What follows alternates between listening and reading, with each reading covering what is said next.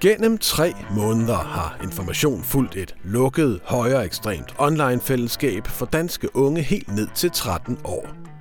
Gruppen har levet et liv uden for offentlighedens og forældrenes søgelys og været hjemsted for omkring 100 danske medlemmer. Her har de unge skrevet over 9.000 beskeder, delt potentielt ulovlige videoer af hængninger og masseskyderier og forsøgt at skabe en bevægelse for det, de beskriver som den hvide race. Men hvor bange skal vi egentlig være for den slags formørkede gemmesteder på nettet? Er der bare tale om et fordomsfuldt fællesskab, hvor teenager eksperimenterer med grænser? Eller er vi vidner til en højere ekstrem radikalisering og rekruttering via danske teenageværelser? Journalist på Moderne Tider, Ida Nygaard Espersen, kigger forbi og gør os klogere på fænomenet. Velkommen til Radio Information. Mit navn er Rasmus Bo Sørensen, og jeg har i den her uge lånt mikrofonen af Anna von Sperling, som er ude og føjte i det store udland. Også Rune Lykkeberg er på farten, så denne uges program bliver helt uden nogen optur. Til gengæld får jeg besøg af en begejstret Christian Mongård, der har set og anmeldt Christoffer Guldbrandsens nye dokumentarfilm A Storm Foretold. Filmen, der har verdenspremiere på Copenhagen Docs i den her weekend, handler om den politiske lobbyist og konsulent Roger Stone, der var en af Donald Trumps nærmeste venner og rådgivere, og hovedarkitekten bag Stop the Steal-kampagnen, som førte direkte til stormløbet på den amerikanske kongres. Den danske instruktør har haft direkte adgang til Roger Stone og kaster et afslørende blik på den tidligere Trump-rådgiver og hans metoder. Og endelig skal vi tale om frygten for en ny global finanskrise i kølvandet på Silicon Valley Banks kollaps i sidste weekend. Mathias Sindberg kommer i studiet for at fortælle os alt det, vi bør vide om krakket i den amerikanske bank og hvad det kan få af konsekvenser. Både for verdensøkonomien og for selvbilledet i Silicon Valley. Velkommen.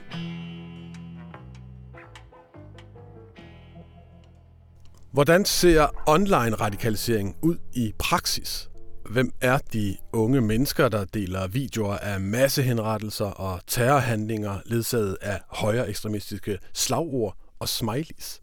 Og hvor langt er der egentlig fra at forhærlige drab til selv at blive en drabsmand? Ida Nygaard Espersen, velkommen til. Tak. Du har sammen med en øh, kollega, Mikkel Christensen, brugt øh, de seneste tre måneder på at infiltrere en øh, ekstremistisk, højorienteret chatgruppe på nettet, der går under navnet Fæderlandsfront. Der er rigtig meget at, at snakke om, men hvis jeg lige her til en start skal bede dig om at nævne bare én ting, som især har gjort indtryk på dig i, i jeres arbejde med at afdække hele det her netværk. Hvad er så det? Øh, det tænker jeg er, hvordan sådan et forum faktisk ser ud. Hmm. Altså, de her unges evne øh, til at sådan dele en øh, video af folk, der bliver skudt ned. Altså rigtige mennesker, der bliver skudt. Øh, og så sådan et minut senere øh, lave jokes om noget helt andet.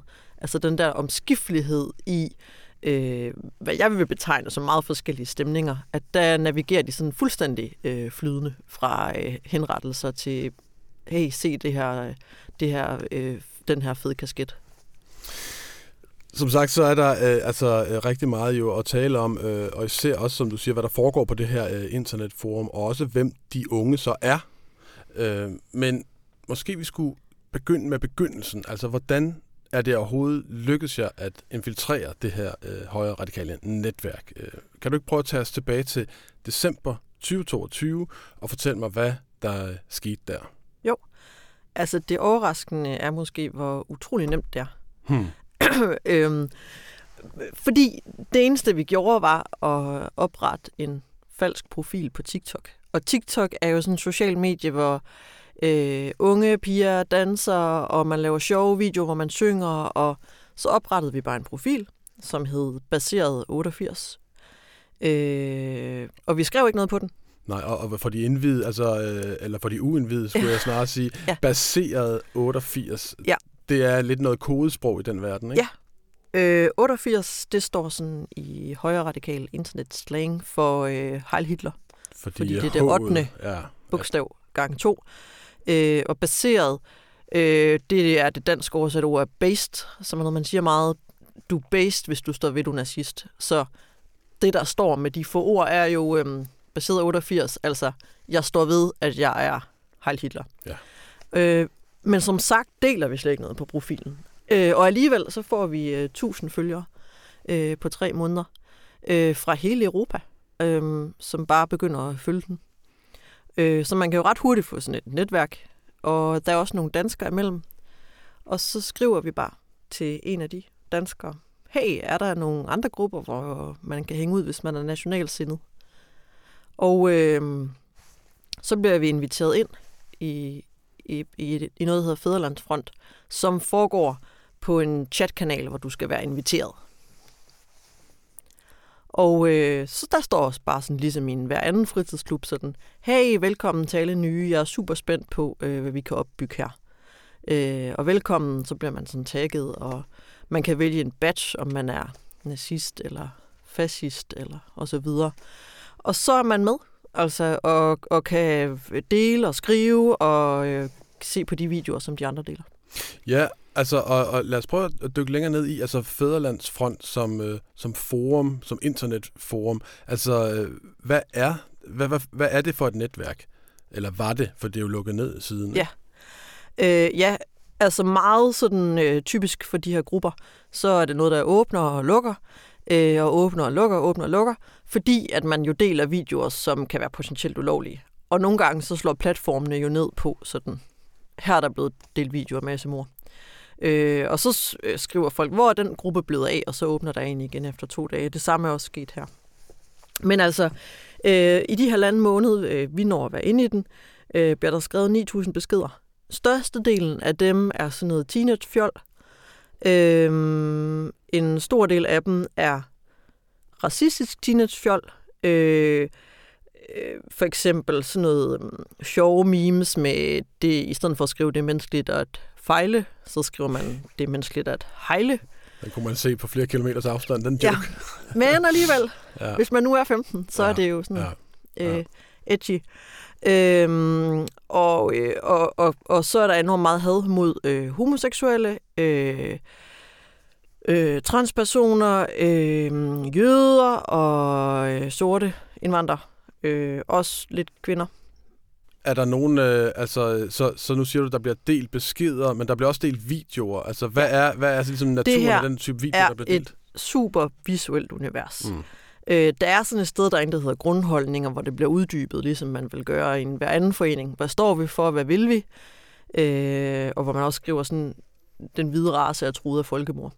Men, men sådan selve kommunikationen er ekstremt meget øh, øh, deling af videoer, hvor at der er Hitler, der går og hejler, som så er klippet sammen med noget fjollet øh, nutidig musik, og som så sådan er klippet over i noget øh, lækkert landskab af sådan så det ud en gang, og som så ryger ind i øh, øh, transpersoner med lilla hår, hvor man sådan nu hele verden er lave, og så brænder man regnbueflag, og så skyder man nogen til sidst.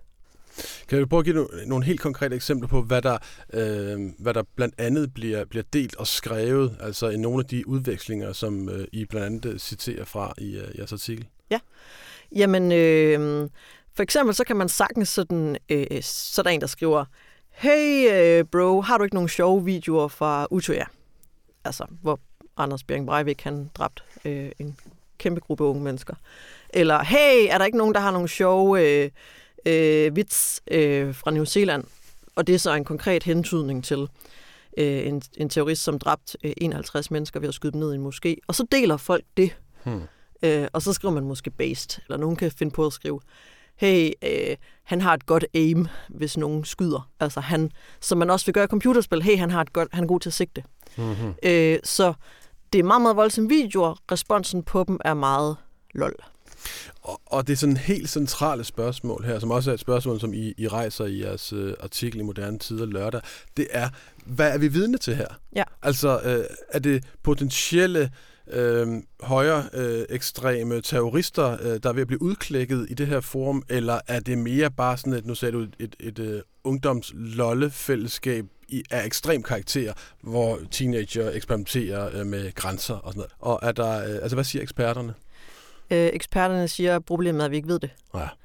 Øh, og det er jo sådan ret foruroligende, fordi ja. det her er jo også, øh, altså folk har jo alle dage opsøgt, opsøgt ekstreme fællesskaber, men det er bare sådan accelereret fuldstændig her, sådan hele processen, fordi du er ikke afhængig af et fysisk sted at mødes, du er ikke afhængig af, at der skal komme en eller anden radikalisator og sige, nu skal jeg lære dig noget.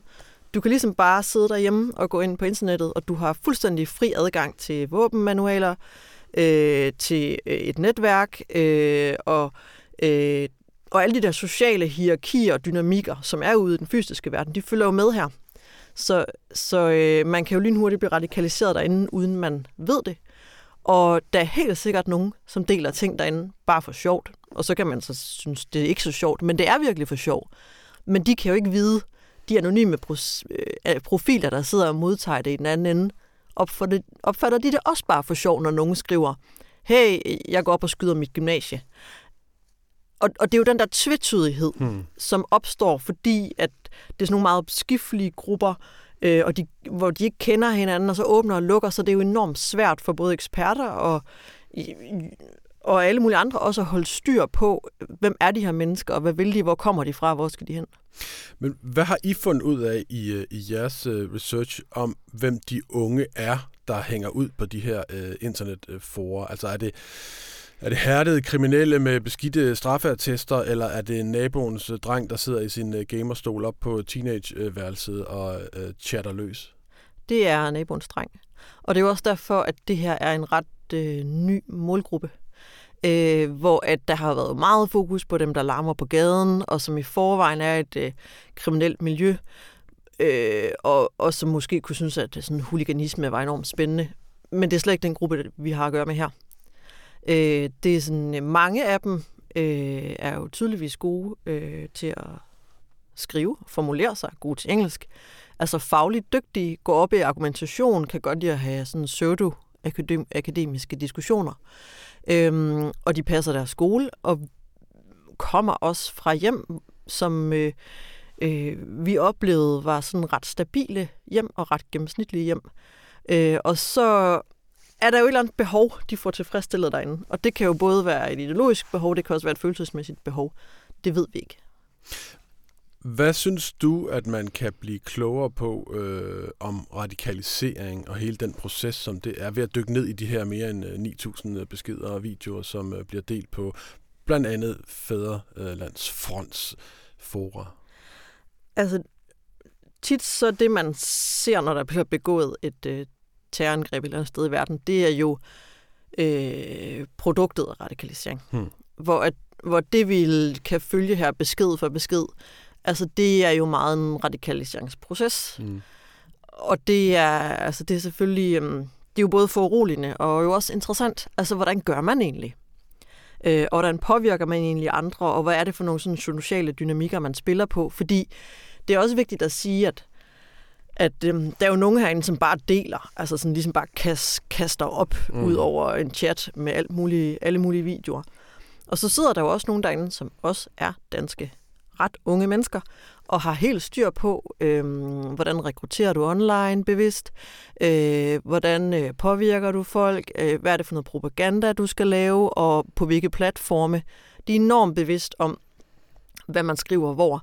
Men er der nogen voksne sådan i gåseøjne, der, der står bag og faciliterer den her øh, radikalisering? Eller er det snarere sådan et fællesskab, hvor unge radikaliserer sig selv og hinanden gennem ja. deling af de her forskellige videoer og synspunkter? Altså det konkrete, øh, vi har kigget på her, det er, det er unge, dem vi har kunne finde frem til. Ja. Men vi kan også se, at der er øh, nogen, øh, som er sådan mere etableret, mm-hmm. hvis man kan sige det på den måde, som, som også fisker derinde og sådan deler, hey, du kan jo ikke melde dig ind her, og sådan noget. For eksempel nogen, der kan skrive sådan, øh, hey, kender I den nordiske øh, modstandsbevægelse? De har virkelig en løsning på fremmedkrisen. Så der bliver ligesom etableret en bro mellem mm. online-universet og virkelighedens verden. Mm-hmm. Men nu siger du virkelighedens verden, ja. og det er der, jeg gerne lige vil korrigere dig. Det er fordi, dig. jeg er en ældre mand efterhånden. Ja, og det er jo det, der øh, tit går sådan helt galt her. At øh, øh, folk over 30 sidder med en fornemmelse af, at den virkelige verden, det er det her fysiske mm. rum, vi sidder inde i, og det andet, det er fjol og pjat. øh, og noget, man leger. Øh, og sådan er det jo ikke for den her gruppe. Det, det er jo rigtige følelser, og det er jo øh, rigtige videoer, de deler derinde. Det er den virkelige verden. Og jo mere vi ikke forstår det som voksne, øh, jo mere kan det her jo foregå, uden man forstår alvoren. Og i hvert fald ved vi, at PET har forstået øh, alvoren, for øh, de har jo øh, i deres øh, seneste vurdering af terrortruslen i Danmark, der skriver de, at 16 ud af 18 højere ekstremistiske angreb i Vesten fra 2019 til 2021 blev udført af soloterrorister. Øhm, og det var typisk nogen, hvor gerningsmændene inden angrebet havde sådan opsøgt virtuelle højere ekstreme interessefællesskaber og fået deres verdensbillede øh, bestyrket. Hvor, hvor alvorligt øh, tager øh, PET øh, de her internetforer, som, øh, som I nu også har, har beskrevet? Øh, jamen, de tager dem virkelig alvorligt. Øh, fordi de jo heller ikke kan, i og med at det ikke er en samlet bevægelse, som sætter sig ned og siger, lad os planlægge et angreb, og så øh, laver en tidsplan for det. Mm. Men, men at de, de øh, angreb, du kan se, der er foregået i Vesten, er, mm, virker, at det er enkeltpersoner, der sidder og planlægger det, og som ikke nødvendigvis deler det med nogen inden. Altså så har efterretningstjenesten jo en kæmpe opgave her i at sortere i forhold til, hvem vil kunne finde på det her, hvem vil ikke kunne finde på det. Så de, øh, altså jeg er da ikke i tvivl om, at de følger med i mange af de her grupper, også for at få greb om, er der nogle genganger her, er der en udvikling øh, i det, der bliver postet. En anden ting, som måske kan sige lidt om, hvor alvorligt politiet øh, tager øh, det her problem, det er jo den øh, verserende sag, som øh, vi øh, kan følge i pressen øh, øh lige for tiden om en 16-årig dreng øh, fra øh, Holbæk, eller som i hvert fald er mødt op i byretten i Holbæk. Hvad er det, der er med, der er med den?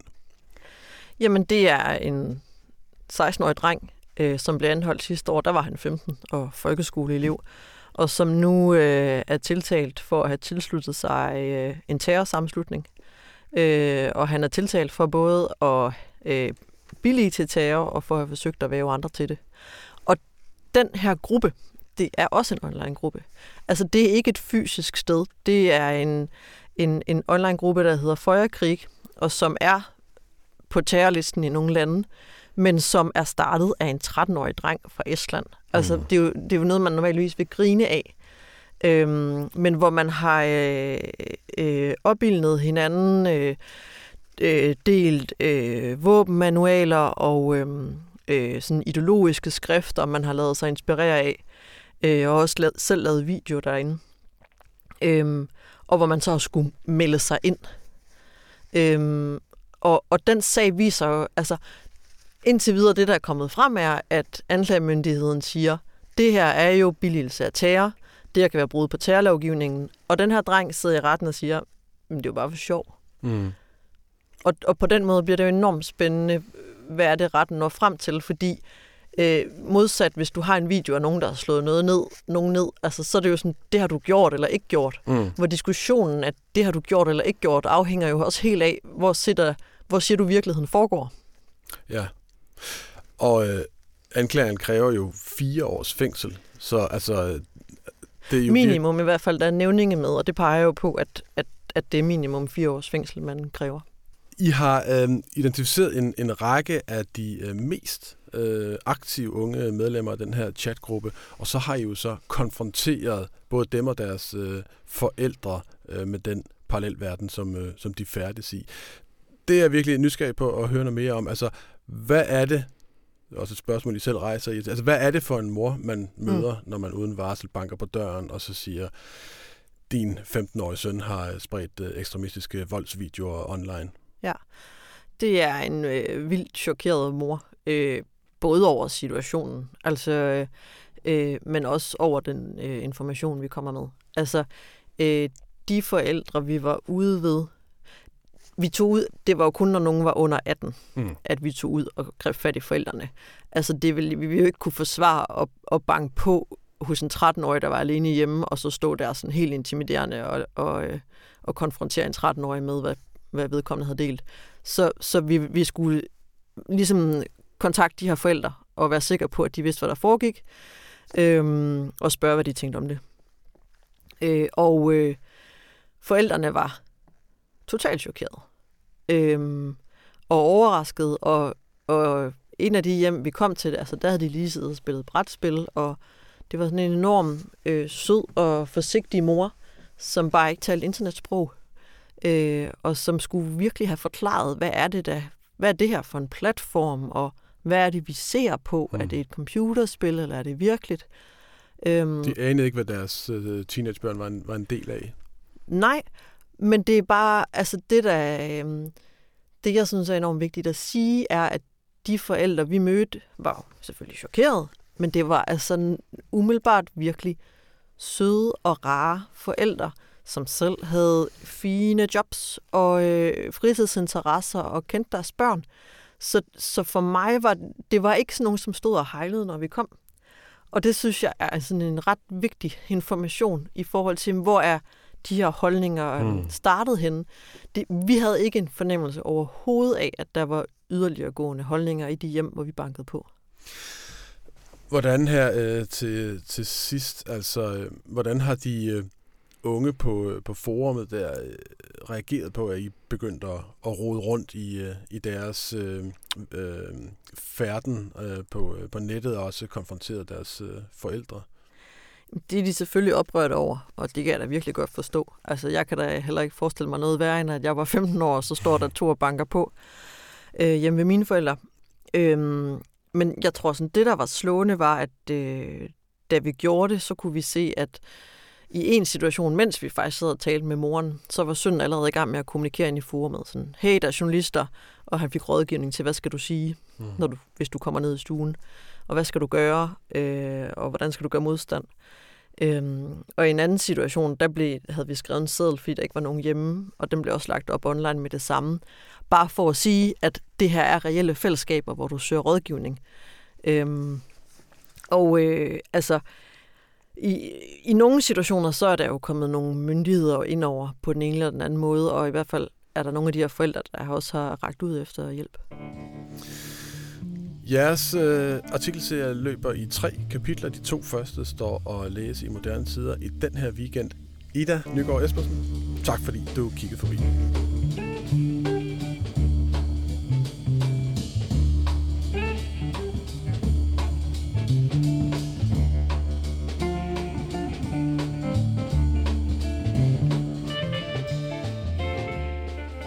Hej Christian Mongård.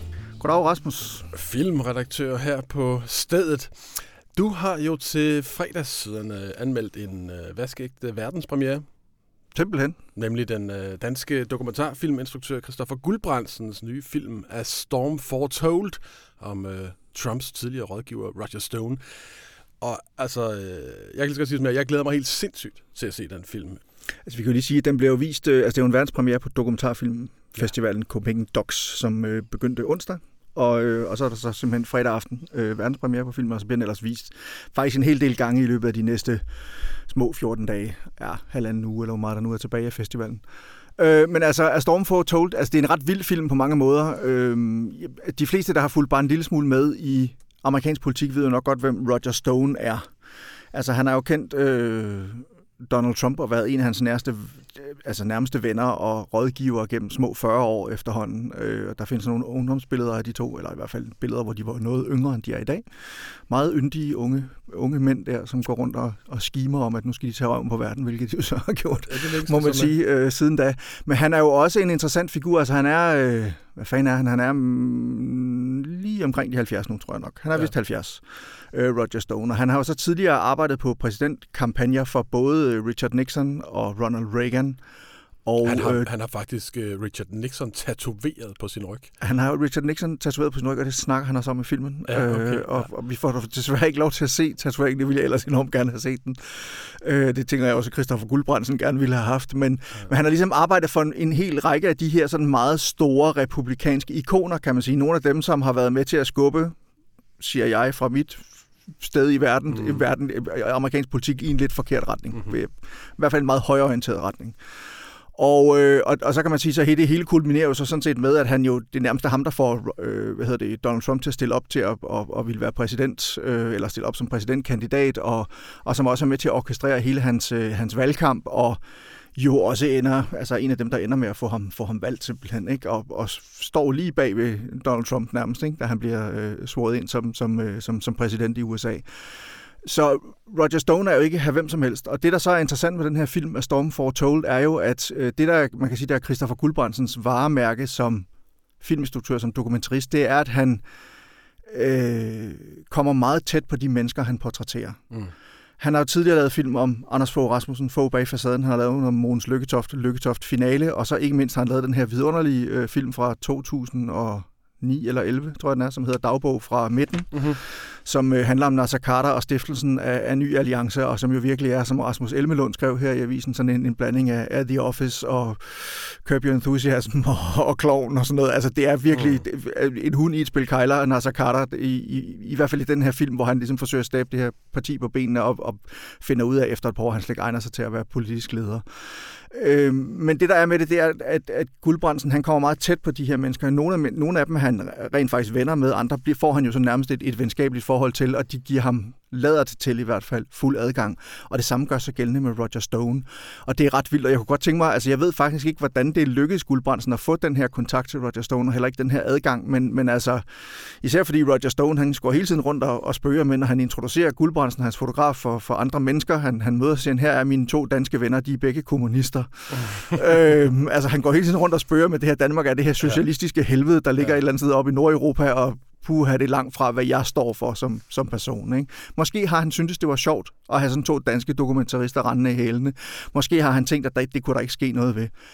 Men det, der så er med det, det er, at de kommer utrolig tæt på Roger Stone i hele den periode, så det er fra omkring 2018 og frem til, til øh, stormen på kongressen, lige efter stormen på kongressen i, i øh, januar 21.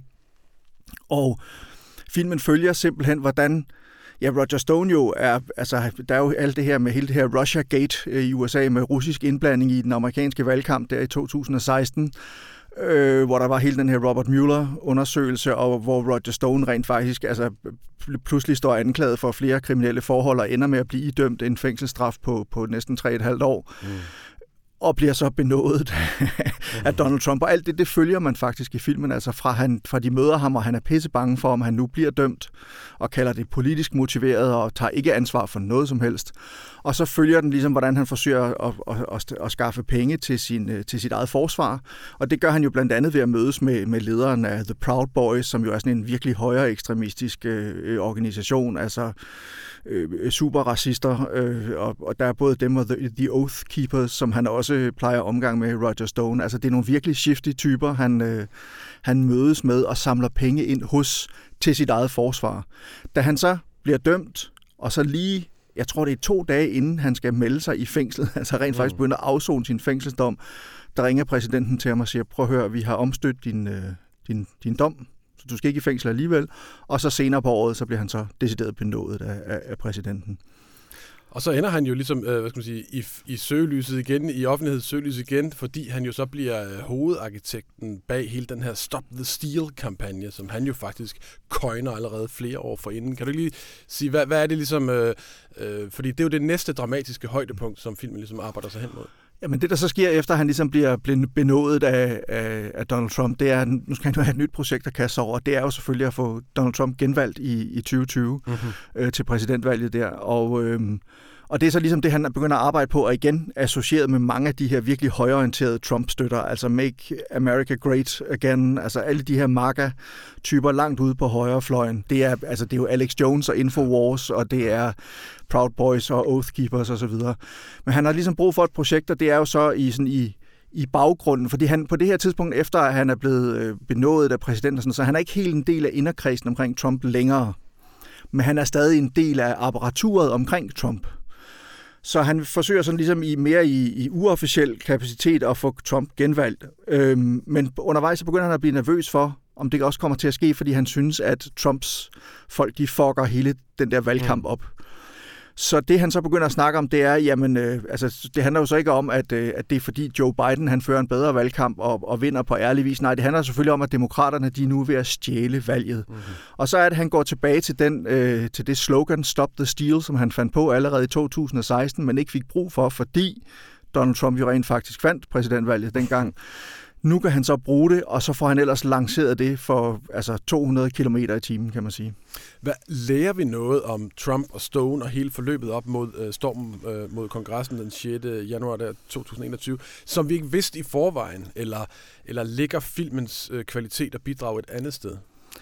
Det, der jo i virkeligheden er det fascinerende i det her, det er jo, at det bliver en dissektion på en eller anden måde. Det bliver en, en total afsløring af, hvem Roger Stone egentlig er. Jeg er meget chokeret over, jeg er overrasket, men også en del chokeret over, hvor tæt han rent faktisk er på de her højere ekstremistiske kræfter, altså både The Proud Boys og The Oath Keepers og mm. deres respektive ledere. Det jeg så er i tvivl om, efter jeg har set filmen, og det, og det kan man sige, det er jo ikke filmens skyld, og i virkeligheden er det måske kun en kvalitet ved filmen, det er, jeg kan ikke finde ud af, om Roger Stone bare er en iskold populist, mm. der simpelthen bare, altså fordi han, han går jo hele tiden efter, hvad der passer ham. Altså, når han synes, Donald Trump er en guttermand, så sidder han og skriver fedte breve til ham, om han ikke godt vil benåde ham en gang til. Når han ikke vil benåde ham, så går han ind for en rigsretssag mod øh, Donald Trump. Og, det, og det er noget af det sidste, han råber til ind i telefonen, mens Guldbrandsen filmer, og så siger han til Guldbrandsen, hvis du bruger noget af det her, så slår jeg dig ihjel. Og så kan Guldbrandsen så slutte filmen af med at sige, at øh, jamen, selvom han lige har siddet og råbt om, om rigsretssag mod Donald Trump, så støtter han alligevel genvalgskampagnen her i, i, i 2024. Ikke? Så, så der er sådan, altså, det er sådan en sammensat karakter, men, men det jeg ikke kan finde ud af, det er, er han rendyrket, mm. iskold, populist, eller er han rent faktisk lige så vanvittig som mange af de der andre konspirationsteoretikere, han omgiver sig med ude på højrefløjen? Du øh, skriver i din anmeldelse om en sådan ret dramatisk scene, som Guldbrandsen også har fortalt om tidligere til, til andre medier, men altså, øh, hvor, hvor han øh, bruger sit eget skræntende øh, helbred som øh, pression mod Roger Stone. Kan du lige fortælle mig, øh, hvad er det egentlig, øh, der sker der, øh, uden at røbe alt for meget?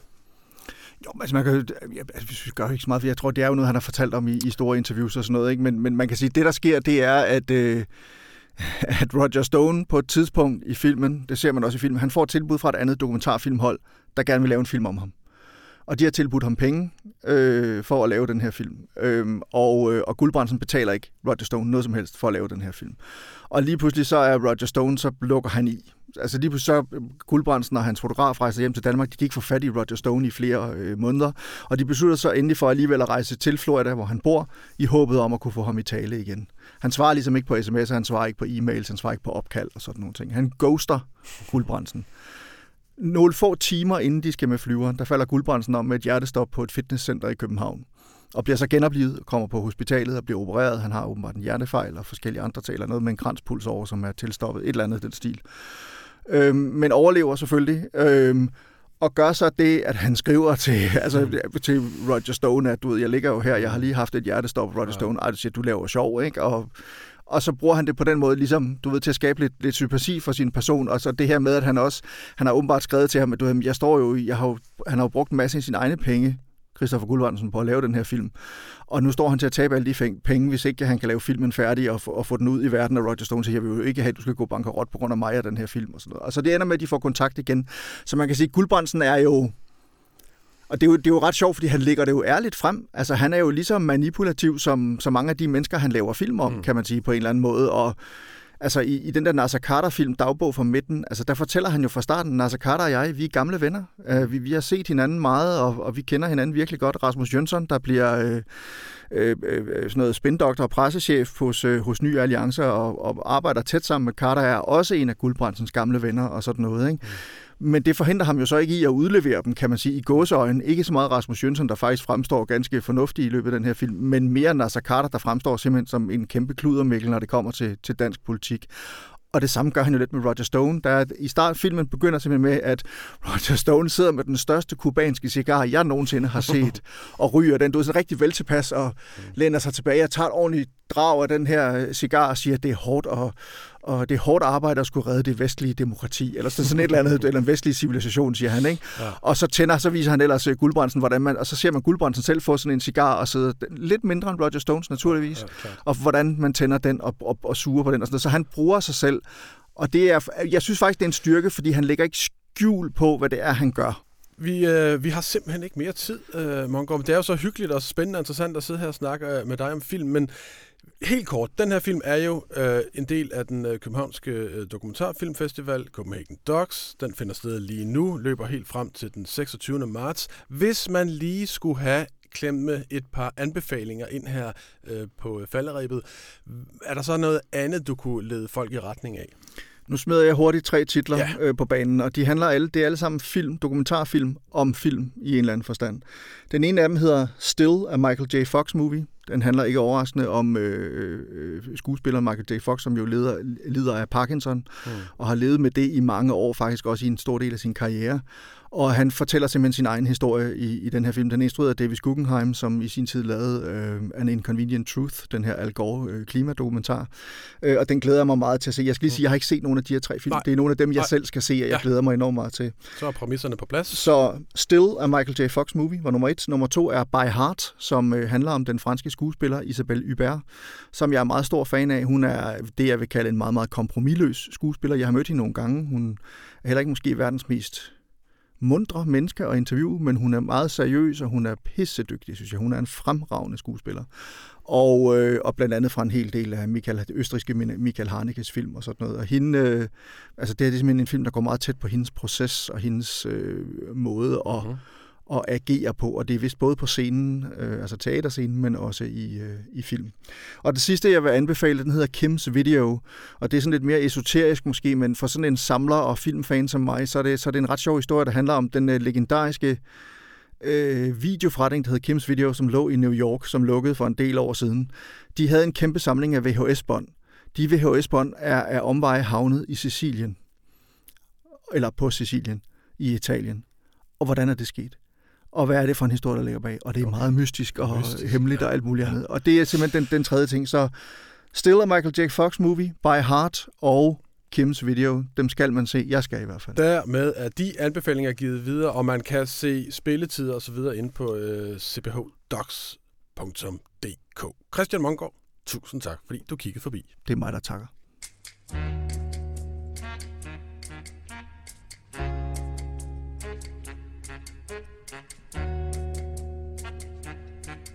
Når tidevandet trækker sig tilbage, kan man se, hvem der har svømmet nøgen rundt.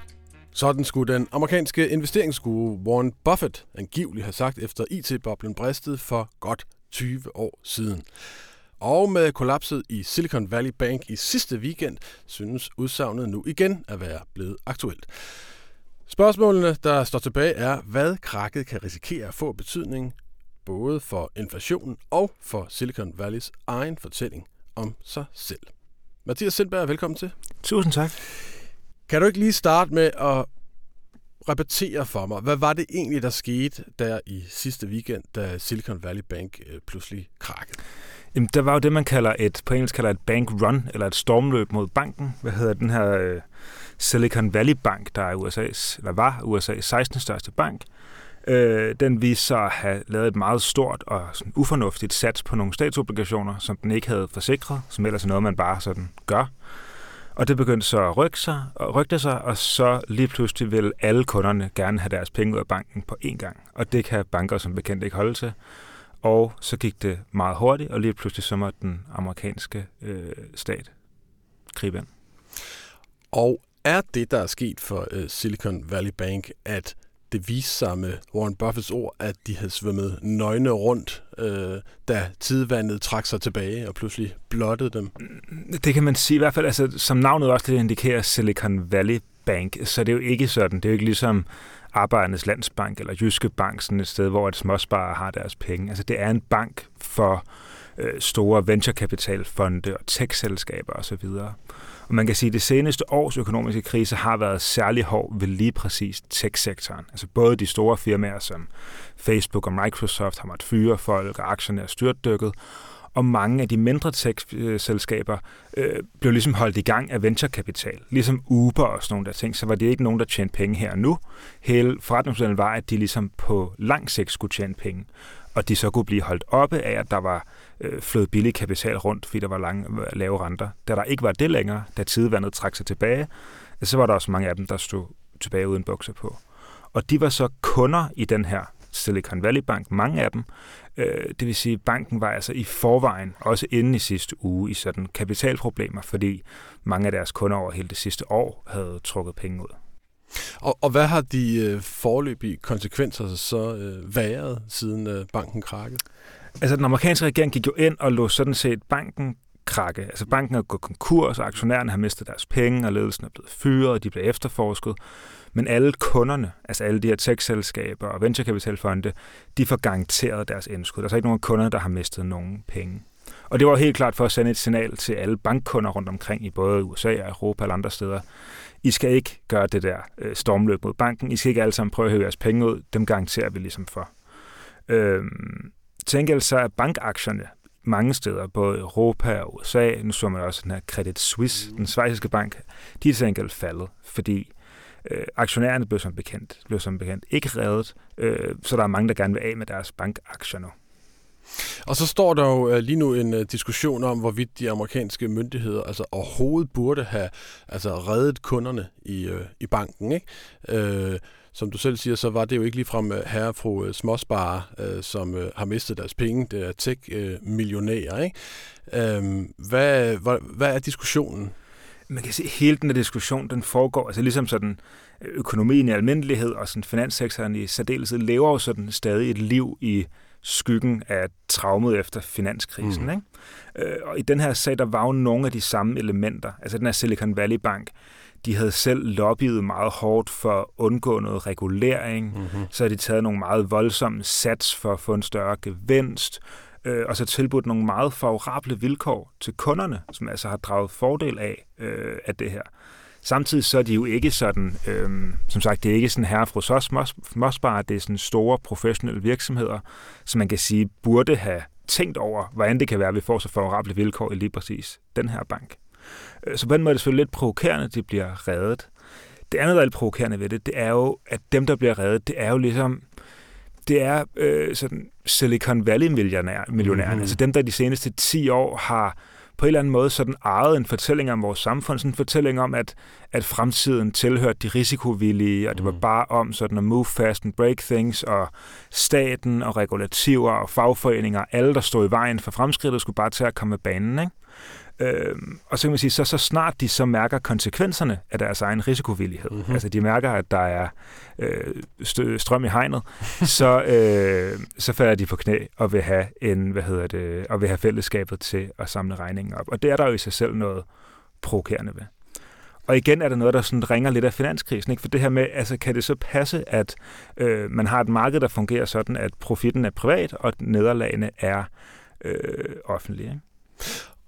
Omvendt så risikerer man heller ikke et helt lands finansielle stabilitet for en lidt arbitrær moralsk pointe, som øh, Robin Wigglesworth fra øh, Financial Times han, øh, siger i en af de artikler, du har skrevet i, i ugens løb. Og det kan vel også have sin øh, sang- sandhed?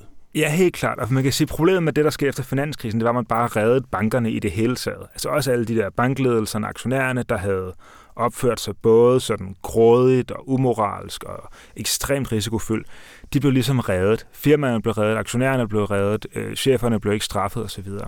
I det her tilfælde, så taber aktionærerne jo alle deres penge. Den bankledelse, der har lobbyet for deregulering og løbet de her meget store risiko, øh, de bliver jo fyret, de bliver efterforsket. For dem har der faktisk været øh, stød i hegnet. Ikke? Så bankledelse rundt omkring nu sidder ikke og tænker, okay, det er en gratis omgang, vi kan bare løbe nogle meget store risiko.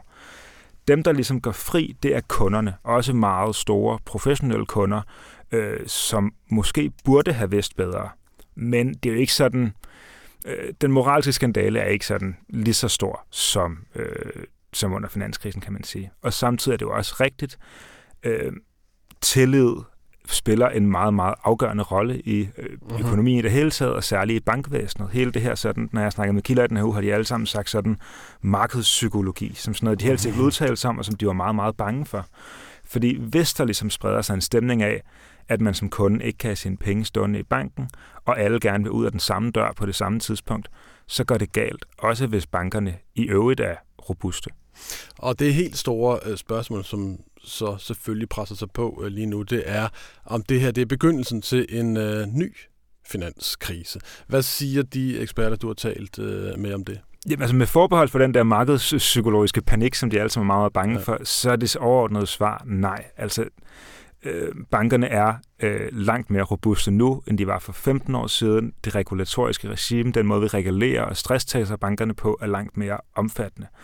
Og de peger blandt andet på det her med sådan, altså tænk på, at øh, tænk på, da coronakrisen ramte. Ikke? Altså hele økonomien som mm. bare stopper op i løbet af et kort øjeblik. Og der siger de, altså hvis det var sket i 2006 eller 2007 op til finanskrisen, så havde det været det sådan, den fuldstændig finansielle dommedag. Ikke? Her der holdt de faktisk ud. Samtidig kan man også sige, at nu har vi haft et år, hvor renterne er steget meget markant, meget hurtigt, og der har egentlig ikke været sådan de helt store konsekvenser før nu. Faktisk er flere kilder overrasket over, at der ikke er sket mere. Så på sin vis kan historien godt være, at den finansielle sektor faktisk ser relativt robust ud. Alright. Jamen, jeg tror faktisk, at det lykkedes øh, dig at øh, undervise den her elev i klassen øh, på en måde, så jeg næsten forstår, hvad vi snakker om, selvom tal virkelig kan være fremmedsprog for mig. Mathias Sindberg, tak fordi du kiggede forbi. Det var en fornøjelse. Og det var, hvad vi havde valgt fra ugens aviser. Men hvis du har mod på mere lyd fra information, så kan jeg anbefale dig at lytte til denne uges afsnit af Langsomme Samtaler, hvor Rune Lykkeberg taler med Financial Times-journalisten og forfatteren Rana Faruha om det amerikanske opgør med den gamle kapitalisme.